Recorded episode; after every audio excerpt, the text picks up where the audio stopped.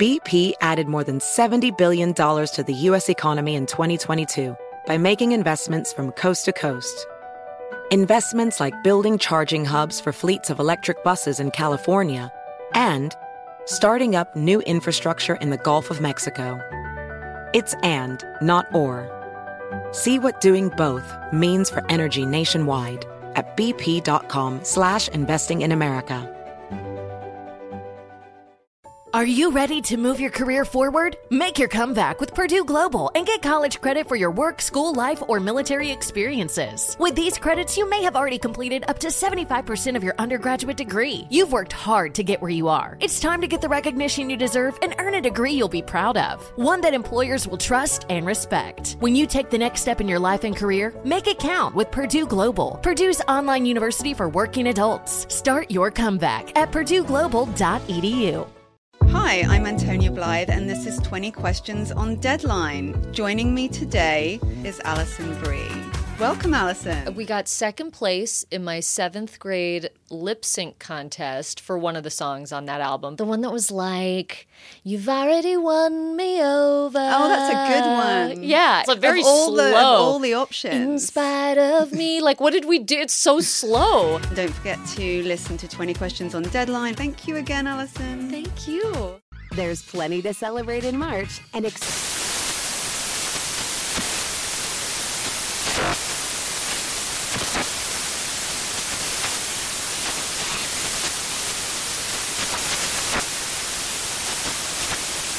National Craft Month with the perfect pizza at home class from Craftsy. And anytime is right to listen to iHeartRadio's iHeartCountry Radio. Discover more shows and movies for free. The following ad is sponsored by Pets Best Insurance Services.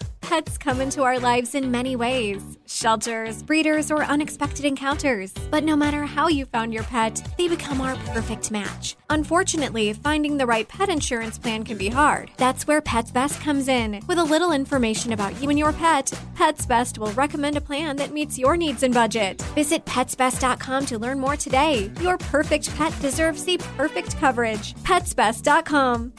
The Coin Bureau podcast is a production of iHeartRadio.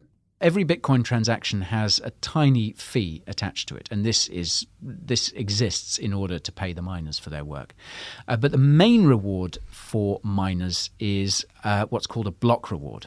So they get a certain amount of BTC for every block that they mine, for, that they mint.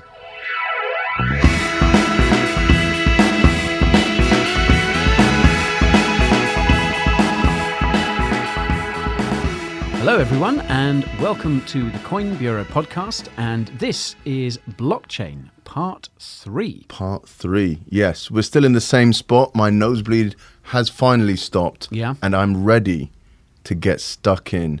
All right, Mike. All right, you're ready to pick up where we left off and carry on uh, our little odyssey into blockchain. Yeah, let's do this. Okay, let's go. We've talked about this holy grail, this idea of a system that allows us to transact without anyone in the middle.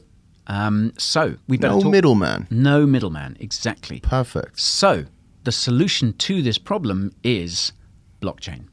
So I think I think we better now actually answer the question of what a blockchain actually is. That that makes sense. Yeah, yeah. I think I, I- I think we've beaten about the bush for long enough. So, okay. So here's here's a here's a definition to get us started off. So basically, a blockchain is a database of transactional data, and it's stored on a network of separate computers. It's decentralized. Uh, and these computers are known as nodes, and they can be scattered across any number of locations. And in fact, the more the better, um, because that makes it even more decentralized, and that has great advantages, as we'll as we'll see shortly. So that's a that's a sort of working definition. This decentralized network of separate computers, and they're all storing uh, this database. They're all storing a copy of the database. Um, now, I use that term node, and this is going to come up a few times. So, uh, a node on a blockchain is basically a computer uh, that's downloaded and is running the software for that particular blockchain. And you can think of each node, if it's helpful, as a sort of individual bookkeeper. So it has it has a copy of the of the book of the ledger, Yeah. if you like. Okay. Um, And this decentralized network and the transaction history it holds is often referred to as a distributed ledger. Uh, that's another term that I, I don't like that term. I don't use that term too much, um, but you do see it quite a lot uh, when talk- when people are talking about blockchains. Nerds. Nerds, when yeah, it's it's a popular term, a distributed ledger, a record of accounts spread out over many interlinked computers. So here is how it works. Okay. Okay, so just a quick note. We're obviously going to use Bitcoin as our example here, but it could be any cryptocurrency depending on which blockchain is being used. Yeah. Bitcoin was the original, so we're going to stick with Bitcoin. So uh, let's imagine a transaction taking place. And this time, rather than me sending money to you, as it's been the case in previous episodes, you're going to send some to me. You're going to send a Bitcoin to me. A whole Bitcoin. A whole Bitcoin, yeah. Jeez. Yeah. What have I done? Yeah, I, read your contract. It's um, it's all in there. So, before we talk about that, we need to talk about one of these technical aspects of blockchain, which is public and private keys. Now, this is really important from a security standpoint. So, one of the main ways in which blockchains are safe to use and ideally supported, uh, ideal for supporting cryptocurrencies, is through the use of cryptography, and this is where we get the crypto part of it, um, which is cryptography. You can think of as basically the science of secrecy. Bitcoin uses two types of cryptography. Yeah. Um, the first is what's called public key infrastructure, PKI, another little acronym for you. And the other one is hashing, but we're going to get to hashing later. Hashing is, um, yeah, hashing gets really complex. But PKI, public key infrastructure, You have to works say like- PKI as well. yeah, okay. To, that, that makes us both sound clever. PKI, public key infrastructure, works like this. So a user has two separate keys, which are basically just expressed as long strings of letters and numbers. That's how they look on, on the screen, on the page, as it were. So one is a public key, which everyone is able to see. And this is basically the address of your Bitcoin wallet. Um, and you can give this out to people quite freely and they can send you Bitcoin. So you're looking to send a Bitcoin to me. That first of all, you need my public key. Without that, you can't you can't send me anything. The other key that you have, uh, that every user has, is a private key. Now, this, as the name suggests, you cannot share with anyone. You have to keep this secret, top, top secret. Never, ever share your private key with anyone. Um, because this is used to basically sign transactions and it proves to the network that you control the address and the bitcoins within it. So, in the example of our transaction where you're sending me a Bitcoin, thanks very much, by the way, You're welcome. um, I can receive that Bitcoin. I don't need to do anything. All I need to do uh, is is make sure that you have my address. Uh, and then you can send that Bitcoin to me, but I don't, I don't need to do anything else than that. But you need to sign the transaction with your private key in order to make sure that that Bitcoin leaves your wallet. Um, so, and that will then uh, that will then come to me because the network will know that that you have con- that the person You've, you've signed it off. You've okayed it. Exactly. Exactly. Um, so, and a useful analogy, which isn't which isn't perfect, but it's good enough for our purposes, is you can think of the uh, the public key as being basically like your bank account, because you'd give your bank account number. Yeah. yeah, you give your bank account number You out can. when when you want someone to. You can do some money. dodgy stuff with people's bank account numbers, though. I'm sure you can. Apparently. you set up direct debits I, I heard. Yeah. Yeah, I mean, you wouldn't want your bank account number to be Floating generally known, no. um, which is why, yeah, which is why the analogy isn't isn't perfect. But you can think of it like that. Yeah. um, it works in the same way. You know, if I wanted to, if I wanted you to send me money um, by a bank transfer, I would have to give you my account number and trust you not to misuse it. Although, by the look in your the look in your eyes says I probably shouldn't back. do that. Let's stick to Bitcoin. I think I'm safer. I think I'm safer like that. Um, and you can also think of your so you can think of your private key as being similar to your PIN. Again, this is something that you would not share with anyone. And obviously, when you want to send, when you want to withdraw money from your account, you need that PIN in order in order to do it. If you're if you're making a cash withdrawal, or if you're um, typing it into a card terminal or whatever. Um, so, and the public key, uh, this one that you can share, is generated from the private one. And I'm only going to touch on how this is done because it, this gets really complicated. But it's using, in Bitcoin's case, uh, a method called Elliptic Curve Digital Signature Algorithm, ECDSA. Uh, this is as deep as I'm going to dive into this element of cryptography because, I mean, as you can probably tell from the sound of that, it gets really complicated after that. Um, Still with me? Yep. Uh, the important thing, uh, and this, I think this is amazing, really. The important thing to, to, to take note of is that uh, ECDSA is almost impossible to reverse engineer. So if you have someone's public key, you can't you can't reverse it. You can't you can't run it back through the algorithm and guess their private key from that. And it's very very clever and high level how this is done. Um, but obviously, yeah, if that was a, if if it was if if we were able to run it the other way, it would be useless. Um, but this system is developed so that, uh, yeah, it's impossible to guess what someone's private key would be, even though you have your public key, which is why it's obviously safe for your public key to be distributed in order for people to send you money, send you Bitcoin. Yeah. Um, so, uh, the takeout here is that only you can send BTC out of your wallet if you have the private key. And there are instances where people have lost their private keys, which means they lose access to their Bitcoin, which is obviously a bit of a disaster. Devastating, yeah.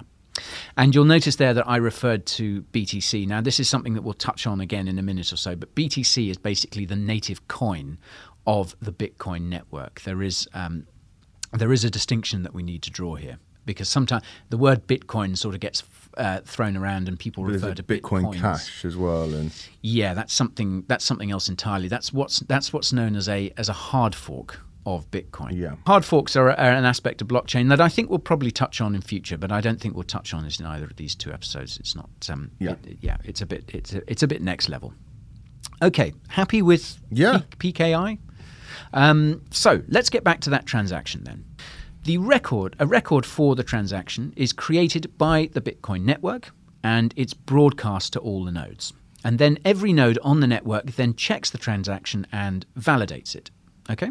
Still with me? yeah, Periodically, a predefined number of validated transactions are grouped together into a block. Uh, and these blocks need to be linked together to form a chain. Exactly. Exactly. And that's where we get the term from, obviously. Now, we'll look later on at how these blocks are linked together because it gets pretty complex. Um, just for the time being, though, in order for the linking of blocks to be done, the network has to agree that all transactions are valid and the ledger can be updated. And this is known as consensus. Here's another technical term. And again, we're going to come back to this uh, maybe in this episode or, or possibly the next one. So the blocks need to be linked together. Uh, consensus needs to be reached on the network. Consensus is basically agreement, as the as the term suggests, and it's reached when a majority of nodes, i.e., 51% or more, agree that everything is as it should be, and the blockchain can be updated with the latest batch of transactions. Okay? And because all the blocks are linked together in sequence, the information contained on that blockchain is immutable. And the reason for this is because it's it's very very difficult and in, almost impossible really to go back and change it because if you changed any information further back along the blockchain, doing so would affect all the subsequent information uh, and the network nodes would notice that something was amiss. And this is a key part of, of why blockchains are so secure, in that it's, it's, as I say, almost impossible to go back and, and fiddle with the information.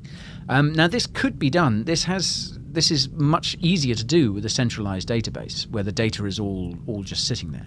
But because blockchain is sequential in that way, um, re- any any sort of retrospective hanky panky, yeah, for want of a better term, is is pretty difficult. Okay, so what I've just given you there is is a really simplified overview of what a blockchain is, and we're going to dig deeper into the whole process. Do, do you do you have a kind of men- good mental picture of, of what we're dealing with here? No, it, it all makes sense. It all makes sense. It's not particularly riveting. I want to see. I want to see some green candles. That's all I'm about. You want to see green? I, I green can, candles. I can respect that. I can Um, respect that. But it is good to know how Yeah. those green candles are made and what, what's what's keeping them up. Exactly, exactly. And I think you know, perhaps as we as we dig deeper into it, you know, may, maybe some of these technical aspects of it will will excite you a bit more. But what we should have now, two of blockchain's, I think, most important qualities should be apparent by now. So this is the fact that it's decentralized. Yep. It's spread across all these nodes, so you can't just attack one place and take control or or interfere with the data, and it's immutable. Basically it can't be it can't be altered Fudged. retrospectively. Fudged. Did you say fudged? Yeah. Interesting. Interesting term. Yeah, I like that. Um, and there's no single point of failure for the network, and the information it carries is the truth. And and actually, blockchains have been referred to in in in in the past. Uh, some people refer to it as a truth machine. Um, so if someone were to dispute a transaction, let's say that you wanted to, you were going to claim that you'd never sent me this Bitcoin. Hang on a sec, that didn't happen. Then we could go back, check the record, and we'd have our answer. But yeah, there are there are blockchain explorers, and there are ways. There are plenty of companies that can that can do this as well. Um, and actually, one of the interesting things is that Bitcoin is is commonly perceived as being untraceable and anonymous. No. Uh, and it's not. No, in fact, Bitcoin is a lot easier to track than cash. So, if anyone ever says to you, "Oh, uh, Bitcoin cryptocurrency is is is used by money launderers and criminals," you can come back to them and say, "Well, actually, if you were looking to launder money, um, you'd be much better off using cash." Because Bitcoin is, is a lot easier to track. Yeah. It takes a bit of it can take a bit of doing, and obviously experienced money launderers will be, will have many many processes. But because it's all sat there on the blockchain and easily viewable, it's actually really difficult to to conceal. Yeah. It's, and it's all there in zeros and ones, black and white. Yeah. So before we before we move on, before we get a little more technical, shall we take a quick break? Yeah, let's have a quick break. Let's have a quick five.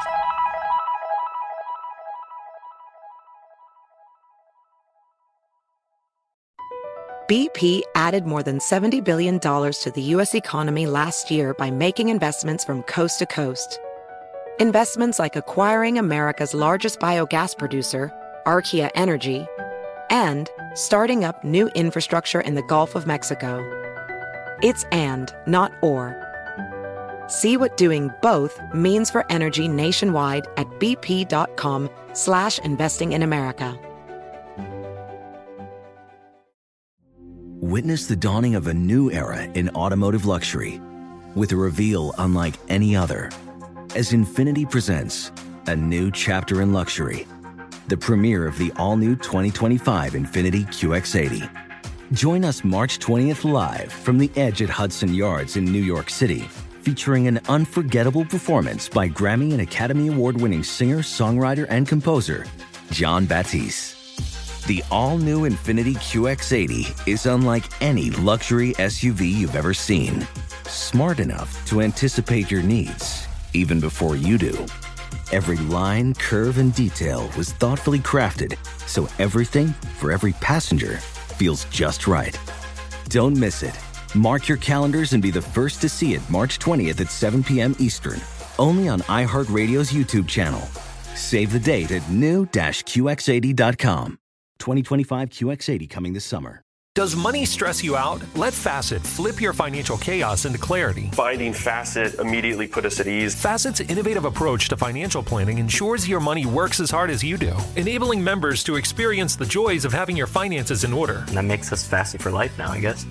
Visit facet.com, F A C E T.com to learn more. This ad is sponsored by Facet. Facet Wealth is an SEC registered investment advisor. This is not an offer to buy or sell securities, nor is it investment, legal, or tax advice. These testimonials are from current Facet members who are not compensated. All opinions are their own and not a guarantee of a similar outcome. You're ready for a comeback. And with Purdue Global, you can do more than take classes. You can take charge of your story, of your career, of your life. Earn a degree you can be proud of and get an education employers respect. It's time, your time, not just to go back to school, but to come back and move forward with Purdue Global, Purdue's online university for working adults. Start your comeback at purdueglobal.edu.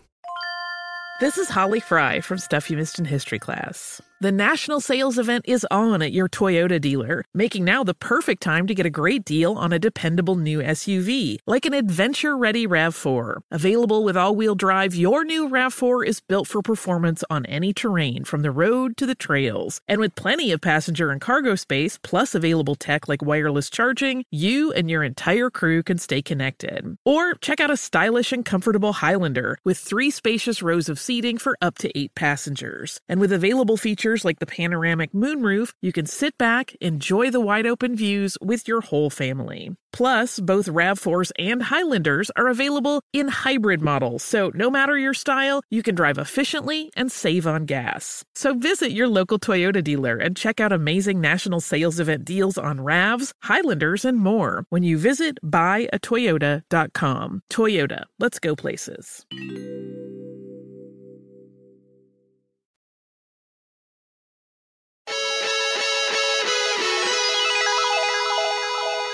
I've talked about nodes a few times now. Yeah. Uh, and these are an essential part of the blockchain. Um, because, as I say, they keep they hold this record of they hold the transaction history.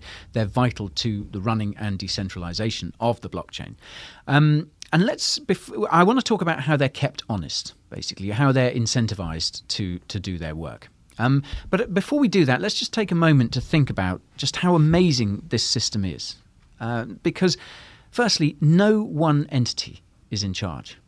This is a this is a truly decentralized. Truly decentralized. Yeah.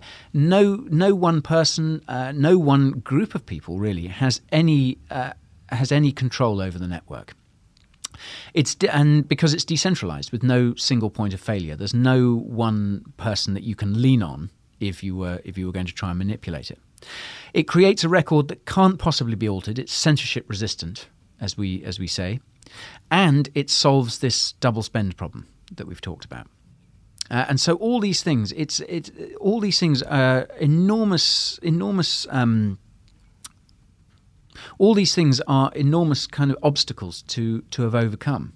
Uh, and w- the amazing thing about Bitcoin is how cleverly it does it. Ticks a lot of boxes. Yeah, yeah. It's um, it, it it's overcome all these different challenges, uh, which individually I think are, are pretty difficult to, to tackle themselves, but as a whole is yeah, it's a huge achievement that Satoshi has has has pulled off. Yeah, yeah, it's amazing.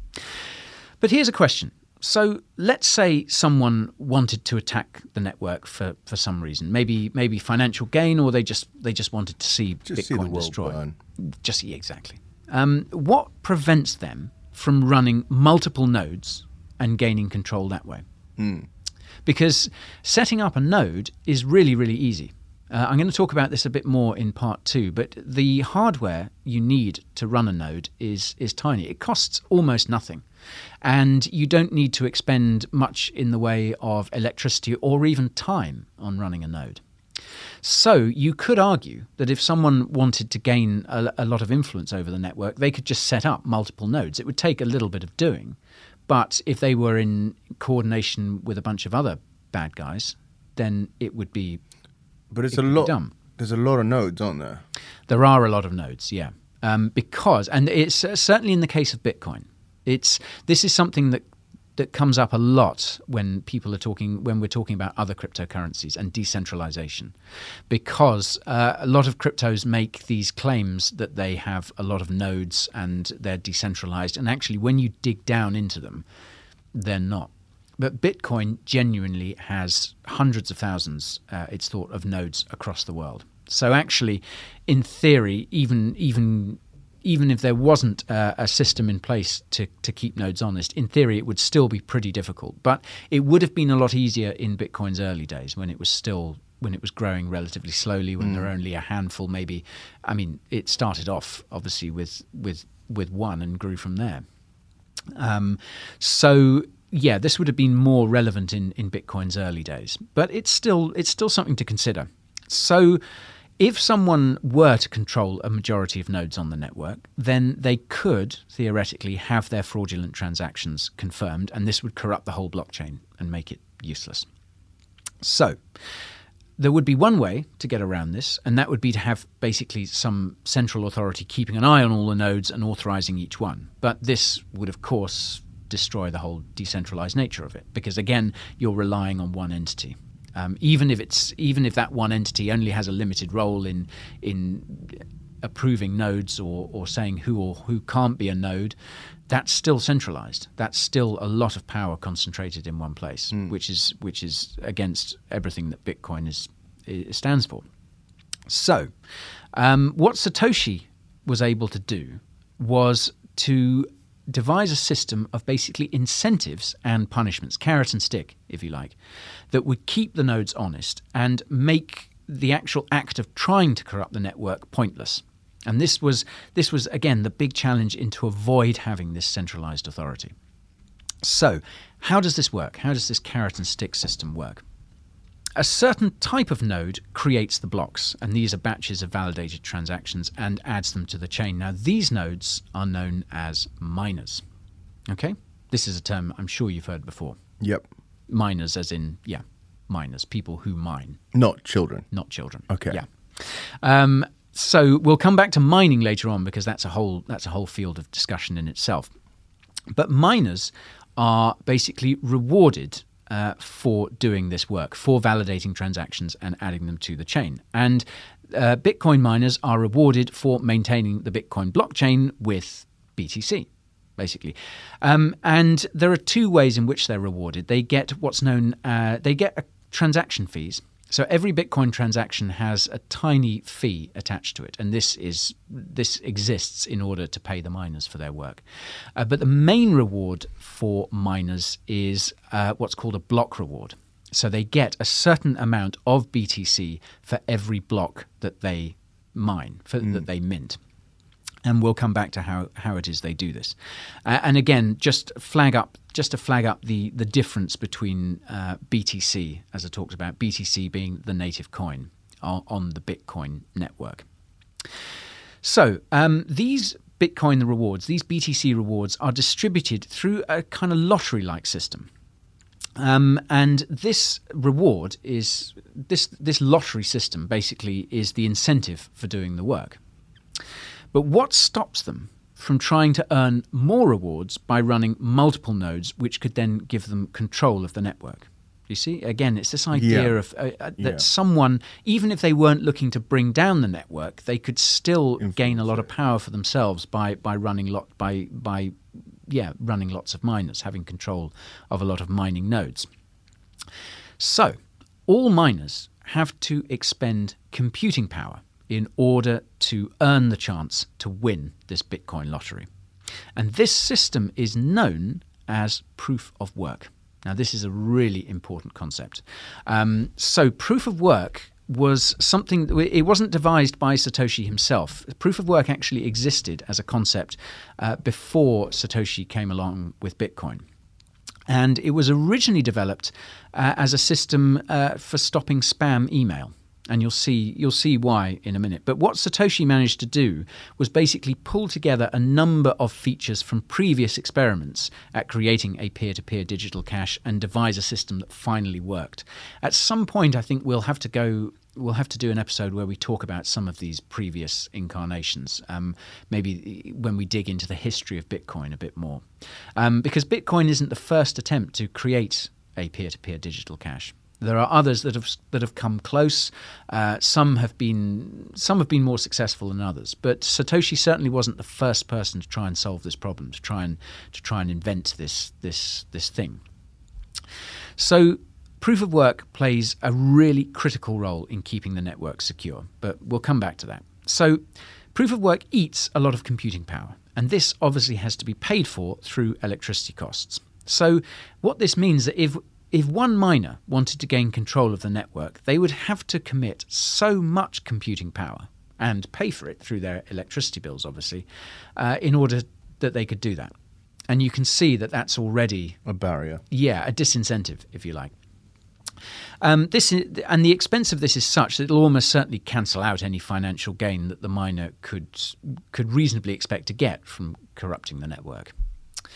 And even if they were able to force through their fraudulent transactions, the rest of the network would notice what they were trying to do. Also, I mean, it's that's the basis of of why Bitcoin is worth money. Yeah, in Right. if you if you are able to corrupt it, but you're paid with it, Exactly. Yeah, that's a really good point. If um, if you yeah if you corrupted the network, if you're a Bitcoin miner and you wanted to corrupt the network, then that would make the Bitcoin the That you BTC that you hold worthless. yeah people's confidence in the network would crumble and it would be worthless. So again, yeah, this is this is part of that carrot and stick system that Satoshi devised. The, the miners are the miners have an interest in keeping the network secure and fair. Yeah, because Keeping it- the the whole reason above board. Exactly, exactly. Um, as soon as as soon as the network was was found to be corrupted, as soon as it, it, any a large group of miners managed to gain control, no one would want to use Bitcoin. So all the Bitcoin, all the BTC that they'd accumulated would plummet in value. So yeah, they're they're, they're kept honest um, economically, if you like. That's a really good point. Yeah. So. Um, people would yeah people would lose confidence in it the the bitcoin bitcoin's price would tank uh, the miners gains would be wiped out um, and i should say actually as well that n- we talk about that we talk about this idea of, of of people wanting to corrupt the network for financial gain. It's also worth pointing out that not all incentives to take down Bitcoin are necessarily yeah. financial. Um, where a government, China, China, people or America, or, or America, Any yeah. government, a really. crypto, yeah, a, a, a government that is hostile to crypto, and China is definitely the entity that springs to mind here. Uh, people have talked about this a lot because a lot of Bitcoin miners, until fairly recently, were concentrated in China, and there was a lot of worry that the Chinese government being in camps. yes, possibly, um, but.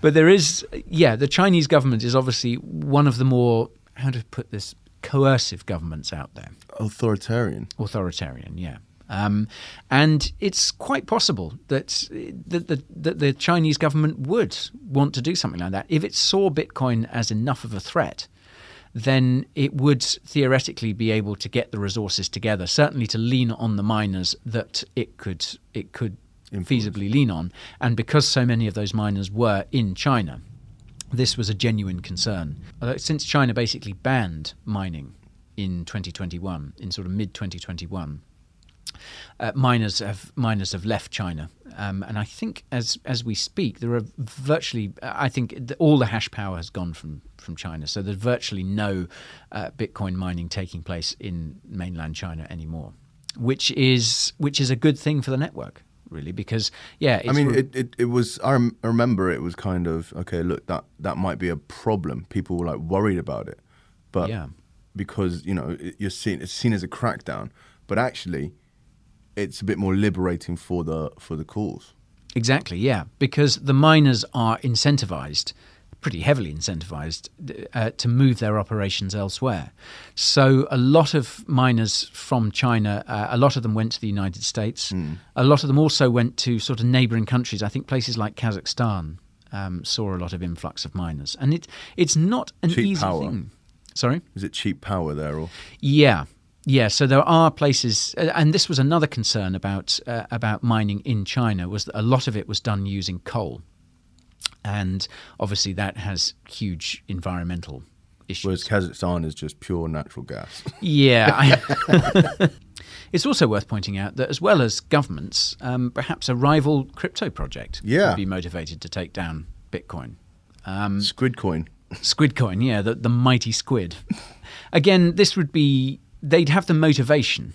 Um, but the means would again be really difficult. It's Mm. just it, it's just so costly committing all this computing power, and we're going to find out why exactly it uses all this computing power later on. But yeah, in order to do it, it would be it would cost so much that you'd have to be really highly motivated, and either I think really only a government would be would have the would have the resources to do that. So this is another of Bitcoin's strengths, and people talk about governments talk about banning Bitcoin all the time. And as anyone, as any Bitcoiner will tell you, you can't ban Bitcoin. Um, you can make it you can make it harder for people to to use it, but because it is spread uh, spread across the world, spread across all these different nodes, there's no way of there's no way of going after the network itself. The only way to do it, I guess, would be to would be to limit people's access to it. But even China struggles to do this, and China has the Great Firewall of China. China has some of the strictest and most rigidly controlled internet in the whole world, and even even the Chinese government can't stop people accessing and using the Bitcoin network. Um, and so you're, it's tempting to think that if China can't do it, really no one else is, is going to come close. Yeah. So yeah, another that's another thing to bear in mind. If you ever hear about Bitcoin being banned, Uh, it can't be. It can be made illegal, but actually banning it, actually successfully stopping people from having any access to it whatsoever, is is difficult and or impossible. So we should have a very simple overview of how a blockchain like Bitcoin's works. A decentralized network of nodes and miners that are incentivized to behave in an honest fashion because if they didn't, they wouldn't gain anything from being part of the network. Um, and if any miner was to step out of line, the penalties for doing so would not be worth the effort they'd expended. So the network, as I've shown, is is designed to keep itself honest. You've got this balance of incentives and punishment, carrot and stick. Guy, I need to stop you right there. I need to go to have a piss. Fair enough. We also have some sponsors to. to, to- I mean, you could have just said we need to take a break. But whatever works for you, man. Okay. We'll be right back.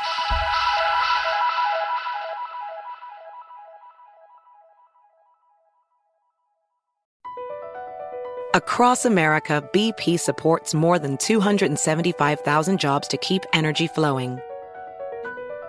Jobs like building grid scale solar energy in Ohio and producing gas with fewer operational emissions in Texas. It's and, not or.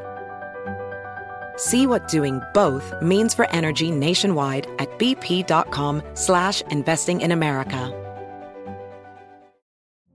Witness the dawning of a new era in automotive luxury with a reveal unlike any other as Infiniti presents a new chapter in luxury, the premiere of the all new 2025 Infiniti QX80. Join us March 20th live from the edge at Hudson Yards in New York City, featuring an unforgettable performance by Grammy and Academy Award winning singer, songwriter, and composer, Jon Batiste. The all new Infiniti QX80 is unlike any luxury SUV you've ever seen. Smart enough to anticipate your needs, even before you do. Every line, curve, and detail was thoughtfully crafted so everything for every passenger feels just right. Don't miss it. Mark your calendars and be the first to see it March 20th at 7 p.m. Eastern, only on iHeartRadio's YouTube channel. Save the date at new-QX80.com. 2025 QX80 coming this summer. Does money stress you out? Let Facet flip your financial chaos into clarity. Finding Facet immediately put us at ease. Facet's innovative approach to financial planning ensures your money works as hard as you do, enabling members to experience the joys of having your finances in order. And that makes us Facet for life now, I guess. Visit facet.com, F A C E T.com to learn more. This ad is sponsored by Facet. Facet Wealth is an SEC registered investment advisor. This is not an offer to buy or sell securities, nor is it investment, legal, or tax advice. These testimonials are from current Facet members who are not compensated. All opinions are their own and not a guarantee of a similar outcome. You're ready for a comeback. And with Purdue Global, you can do more than take classes. You can take charge of your story, of your career, of your life. Earn a degree you can be proud of and get an education employers respect. It's time, your time, not just to go back to school, but to come back and move forward with Purdue Global, Purdue's online university for working adults.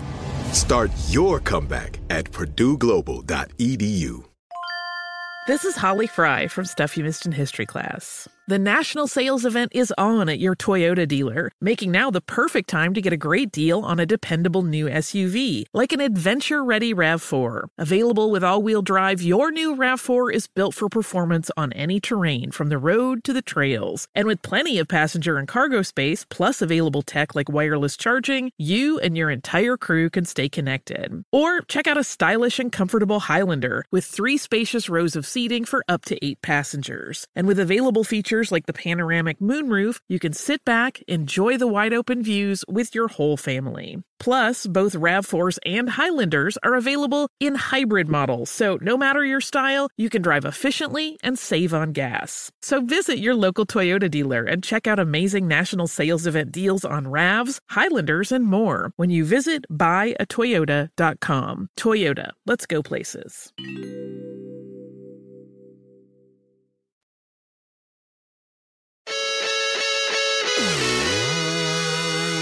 Welcome back, everyone. Uh, Mike, was that a successful toilet visit? Yeah. Good. You were gone quite a while, Yeah.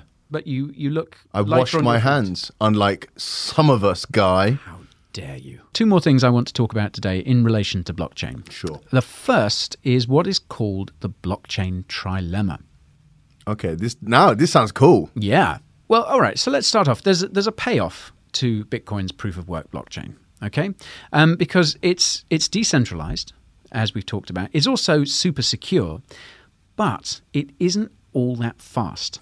Yeah, like we were saying, ten minutes for a transaction to sort of come through. Roughly. Yeah. So a ten minute ten minute block time, Which um, is kind of like yeah. So uh, my problem is if I'm buying something, I don't want to have to hang around for ten minutes while. Exactly. Yeah, this has been something that's been a problem with Bitcoin for a while now. In that, if yeah, it, it, it's not ideally suited for for Small purchasing. Beca- yeah, because transactions take a while to come through. And the reason for this is that the Bitcoin blockchain, this proof of work blockchain, is really slow. It can only process seven, around seven transactions per second. Okay, which might sound quite a lot, but compare this with Visa, which can handle. Do, you want to have a guess at how many transactions per second the Visa network can handle at, at sort of top capacity? Like nine. 65,000. You were, sli- you were Uh, slightly you know, in the higher lower game, I was just going slightly higher. just you just weren't going to go too far out there. Didn't want to go crazy. Yeah. Okay. No. Well, yeah. You were you were ever so slightly off. Sixty-five thousand TPS. We we say TPS for short, transactions per second, um, and that's when Visa's at maximum capacity. Um, now, Christmas time, Black Friday. yeah, yeah, uh, yeah. So Black Friday, um, the Visa network can handle a lot of traffic. Um, the Bitcoin network can only handle a tiny fraction of that, which is obviously not ideal when you want to make instant payments. Now, going back to that episode where we talked about um, what happens when you make a card payment and all this sort of stuff, there's a heck of a lot of stages. Do you remember we talked about how many stages, how many different third parties are involved in the transaction, and all that sort of stuff? Um, from the moment you you boop your card until the moment the merchant gets paid. But it's it's it's seconds really. It's a really it's a really quick process, and obviously Visa has invested heavily in its infrastructure, and it's also got a centralized network. And centralized networks are are much better at processing the uh, processing a lot of transactions per second. Um, but the Bitcoin network now, it, it- you can kind of understand it, I guess, given ev- everything that we've talked about, everything that's going on, all this computing power that's been thrown at it, uh, the fact that the block time is is kept at ten minutes by the um, by the by the difficulty setting hmm. on the network, and and also th- there's only so much information that you can contain within a Bitcoin block. It only actually holds one megabyte of information. Now, when we come to talk about Bitcoin specifically, we're going to talk about there was a huge argument a few years ago. Books have been written about this called the block size wars. And some within the Bitcoin community wanted to increase the amount of information that you could that you could store in a block, which would mean that Bitcoin, the network, would be able to tran- um, would be able to handle more transactions per second. But other people on the, other people in the Bitcoin community were totally against this, and one of the reasons is that if you increase the size of the block, it becomes a lot lot harder to store the whole blockchain history because you increase the amount of data that the blockchain uh, is dealing with. And at the moment, pretty much any any computer, even one of these tiny sort of Raspberry Pis that we were talking about that you can run a node on, it's it's only um, it's only a few gigs of data. The Bitcoin blockchain. Whereas there are other blockchains out there that have much faster uh, transactions per second that can handle a lot more, but their data is huge. Solana is a good example, and we'll obviously we'll talk about Solana in, in due course. But um, yeah, it's super fast. But in order to, it, it can't actually store all its data. It has to use another cryptocurrency project in order to store its data. It, it, it produces a vast amount. So, long story short, the, it, it, would, it would have been possible with the agreement of the Bitcoin community to increase the block size, but it was decided against doing this because that Was, was that just on some sort of vote? Yeah, it, it, it would have come down to it would have come down to a vote in the end, um, voting by voting by nodes and miners. Um, and there's a core group of about five people who are able to enact changes on the Bitcoin network, but they can only do it with the approval of a majority of the community. And it was decided. Uh, I mean, this got re- these arguments got really heated, got really bitter. Um, and it was a philosophical thing as much as anything else. But basically, the because was it close? Um, I don't quite recall. No, I think it was. I think it was for a time, but I, I think it was fairly. It was fairly clear that um, that the majority wanted to keep it as it was. Um, but that said, it did. Um, that there were enough people who disagreed with it, and we actually had um, a bit. That's where Bitcoin Cash came from. That that resulted in a hard fork of the network. Now, this is getting into stuff I wasn't planning to talk about today. Um, but the network split, and the people who wanted a larger block size um, started a new project called Bitcoin Cash, and the two communities do not get on. Um, but yeah, so we, wa- we wandered away from it slightly. But the reason why the Bitcoin network is so slow is because it is decentralized and because there can only be uh, a small amount, one megabyte of information contained within each block, which results in the fact that it can only process seven transactions a second. So, yeah, and this whole decentralization um, is part of it. It means that any node can, because the because the block size has been kept small. It means that pretty much any node can store it, which is great for decentralization. It's not so good for speed. All make sense? Yeah. Okay. So yeah, so this brings us to what is called the blockchain trilemma. Now, this is something that was first identified by Vitalik Buterin, who is the founder of Ethereum. And as we'll discover in future episodes, he was motivated to uh, to design and build Ethereum because of deficiencies that he saw within Bitcoin. He he saw what Bitcoin's limitations were.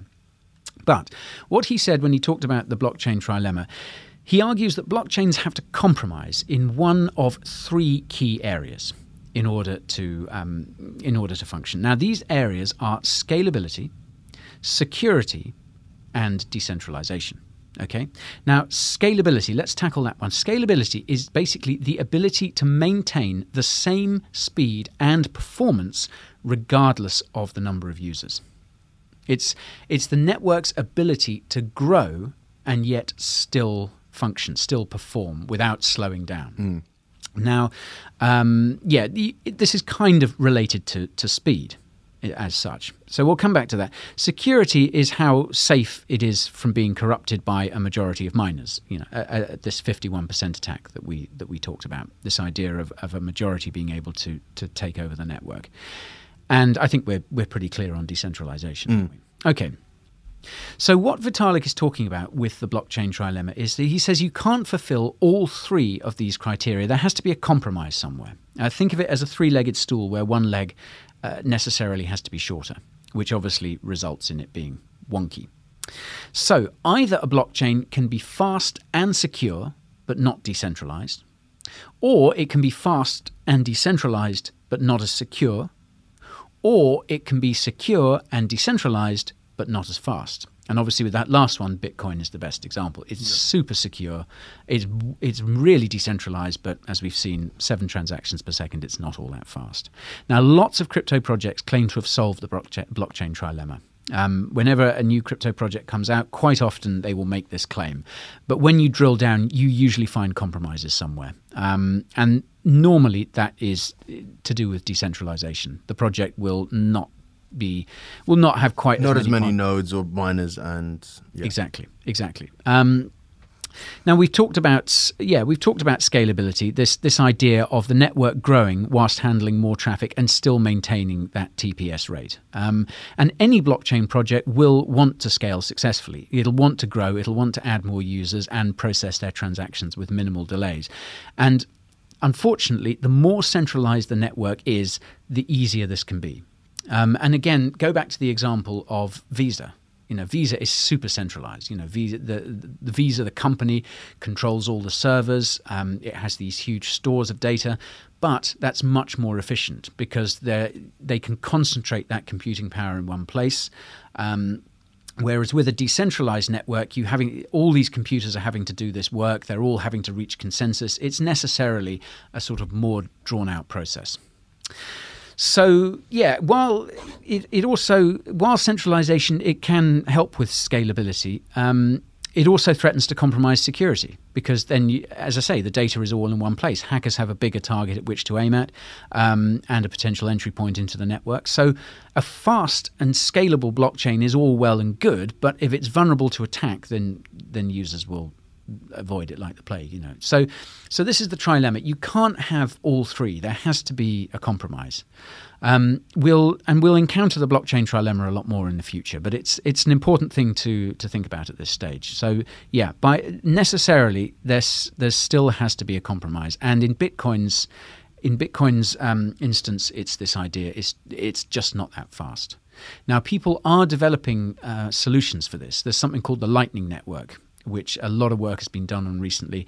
Uh, and this is aimed at making Bitcoin faster, m- meaning that you can make these small payments very easily and very quickly.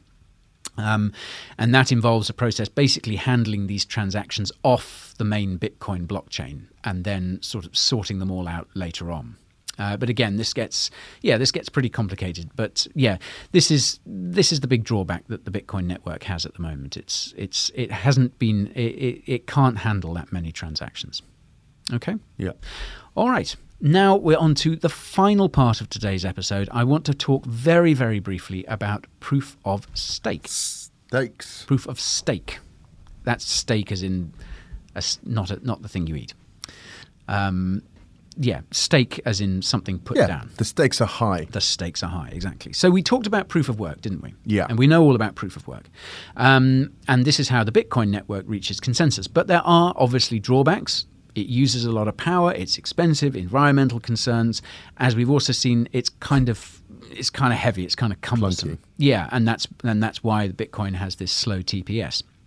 Um, and another thing to think about is also these high barriers to entry. Um, not anyone can become a Bitcoin miner these days. In the early days, yes, when you could mine it with your with your Laptop. laptop, CPU, great.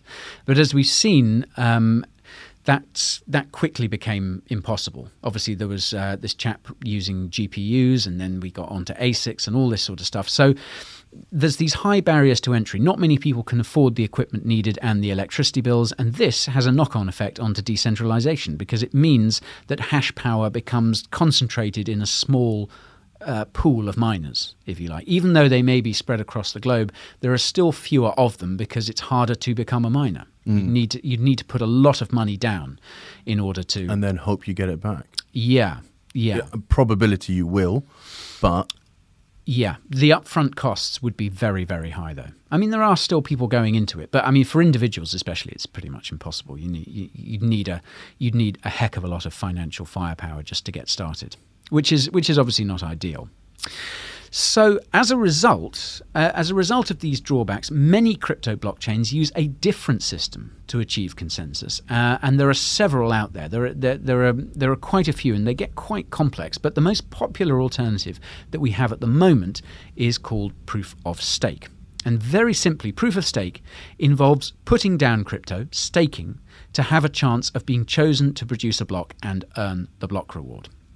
So let's go back to our lottery example. Basically, you're kind of you're buying a lottery ticket rather than committing computing power to earn this lottery ticket. You're basically buying it. You're putting down money. Um, and miners and uh, miners on a proof of stake blockchain are known as validators. Uh, they are then chosen at random to create a block. So there's none of this none of this expensive proof of work going on. None of this computing power being being expended. Uh, there, it's just decided randomly. Um, but although uh, you're if you're a validator, your chances of being chosen do increase with the more that you stake.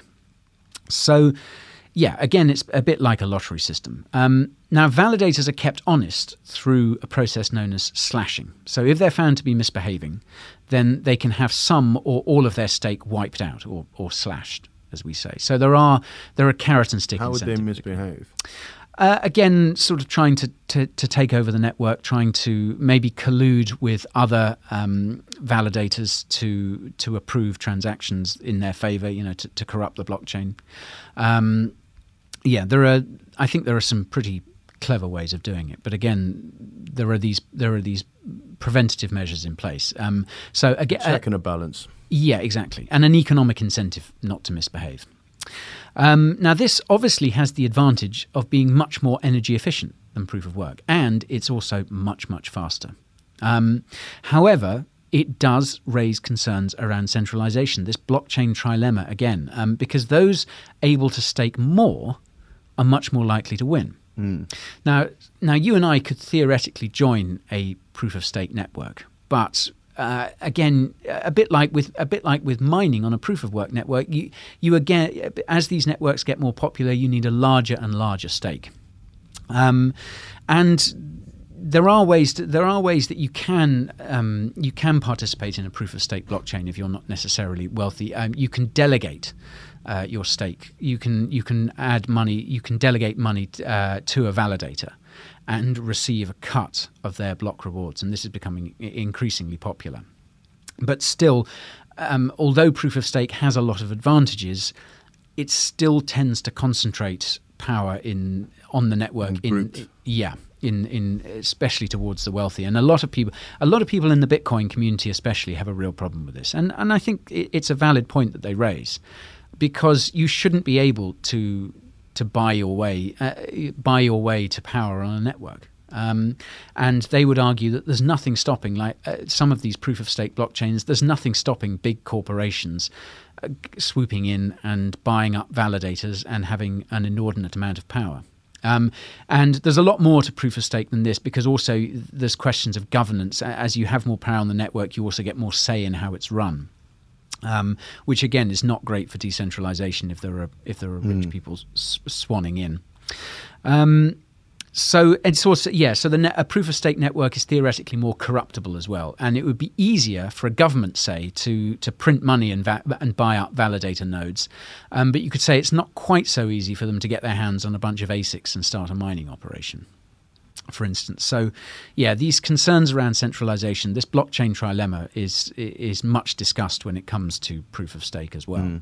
And um, to give you an example, Ethereum is currently in the middle. We're, we're in late uh, 2021 now. Ethereum has for a while now been transitioning from a proof of work blockchain like Bitcoin's to a proof of stake. And that's scheduled to happen sometime we hope in early 2022. This will make it much more efficient, it'll make it much faster, and much more scalable, um, but there are still concerns around centralization. So let's wrap things up, shall we? Let's wrap up everything that we've we've talked about today and about blockchain.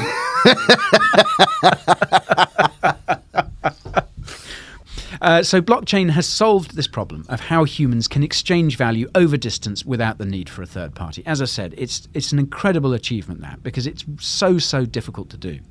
The tech involved, as we've seen, is really advanced. We've only just scratched the surface in these two episodes. Uh, talk, we've talked about hashing and we've talked about Merkle trees and targets and nonces and yeah, it's it's it's complex. It's it's really difficult to get your head around. So I hope for I hope for everyone listening that that's simplified it a bit. Um, and simplified is a key word there.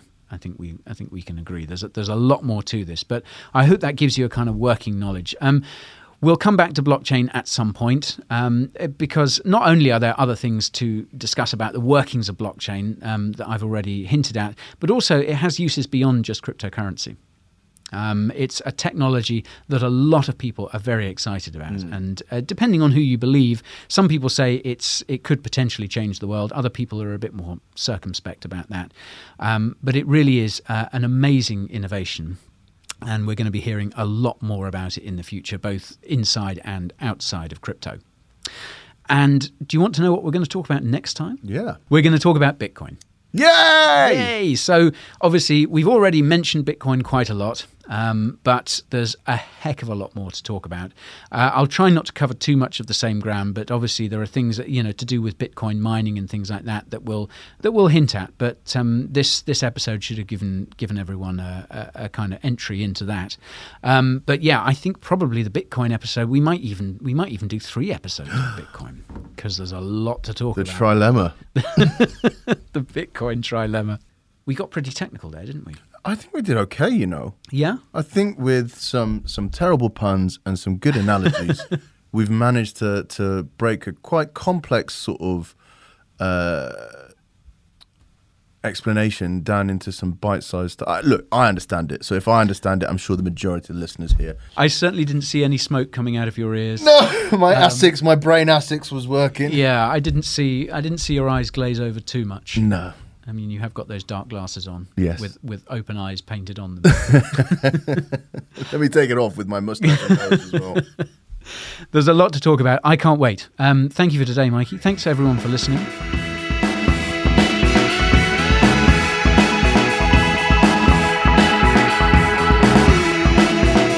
For more podcasts from iHeartRadio, visit the iHeartRadio app, Apple Podcasts, or wherever you get your podcasts. The Coin Bureau podcast is a production of iHeartRadio.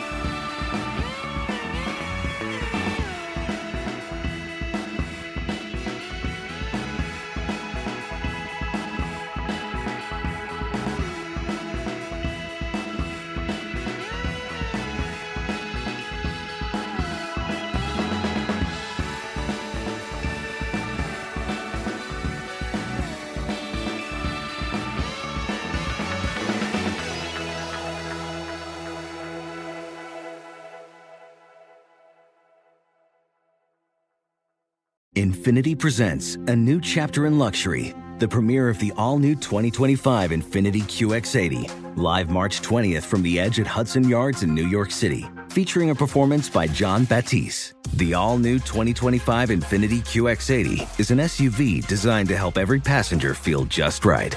Be the first to see it March 20th at 7 p.m. Eastern, only on iHeartRadio's YouTube channel. Save the date at new-QX80.com. Don't miss it. 2025 QX80 coming this summer. Does money stress you out? Let Facet flip your financial chaos into clarity. Finding Facet immediately put us at ease. Facet's innovative approach to financial planning ensures your money works as hard as you do, enabling members to experience the joys of having your finances in order. And that makes us Facet for life now, I guess. Visit facet.com, F A C E T.com to learn more. This ad is sponsored by Facet. Facet Wealth is an SEC registered investment advisor. This is not an offer to buy or sell securities, nor is it investment, legal, or tax advice. These testimonials are from current Facet members who are not compensated. All opinions are their own and not a guarantee of a similar outcome. Hi, I'm Antonia Blyth, and this is 20 Questions on Deadline. Joining me today is Alison Brie. Welcome, Alison. We got second place in my seventh grade lip sync contest for one of the songs on that album. The one that was like, You've already won me over. Oh, that's a good one. Yeah. It's a very of all slow. The, of all the options. In spite of me. Like, what did we do? It's so slow. Don't forget to listen to 20 Questions on Deadline. Thank you again, Alison. Thank you.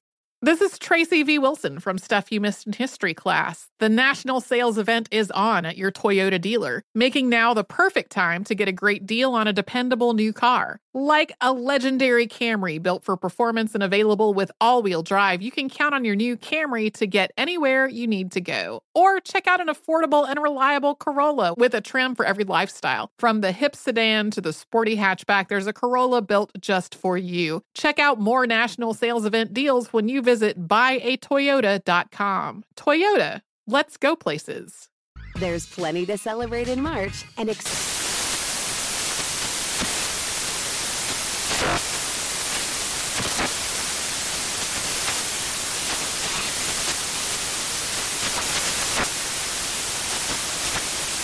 National Craft Month with the perfect pizza at home class from Craftsy. And anytime is right to listen to iHeartRadio's iHeart Country Radio. Discover more shows and movies for free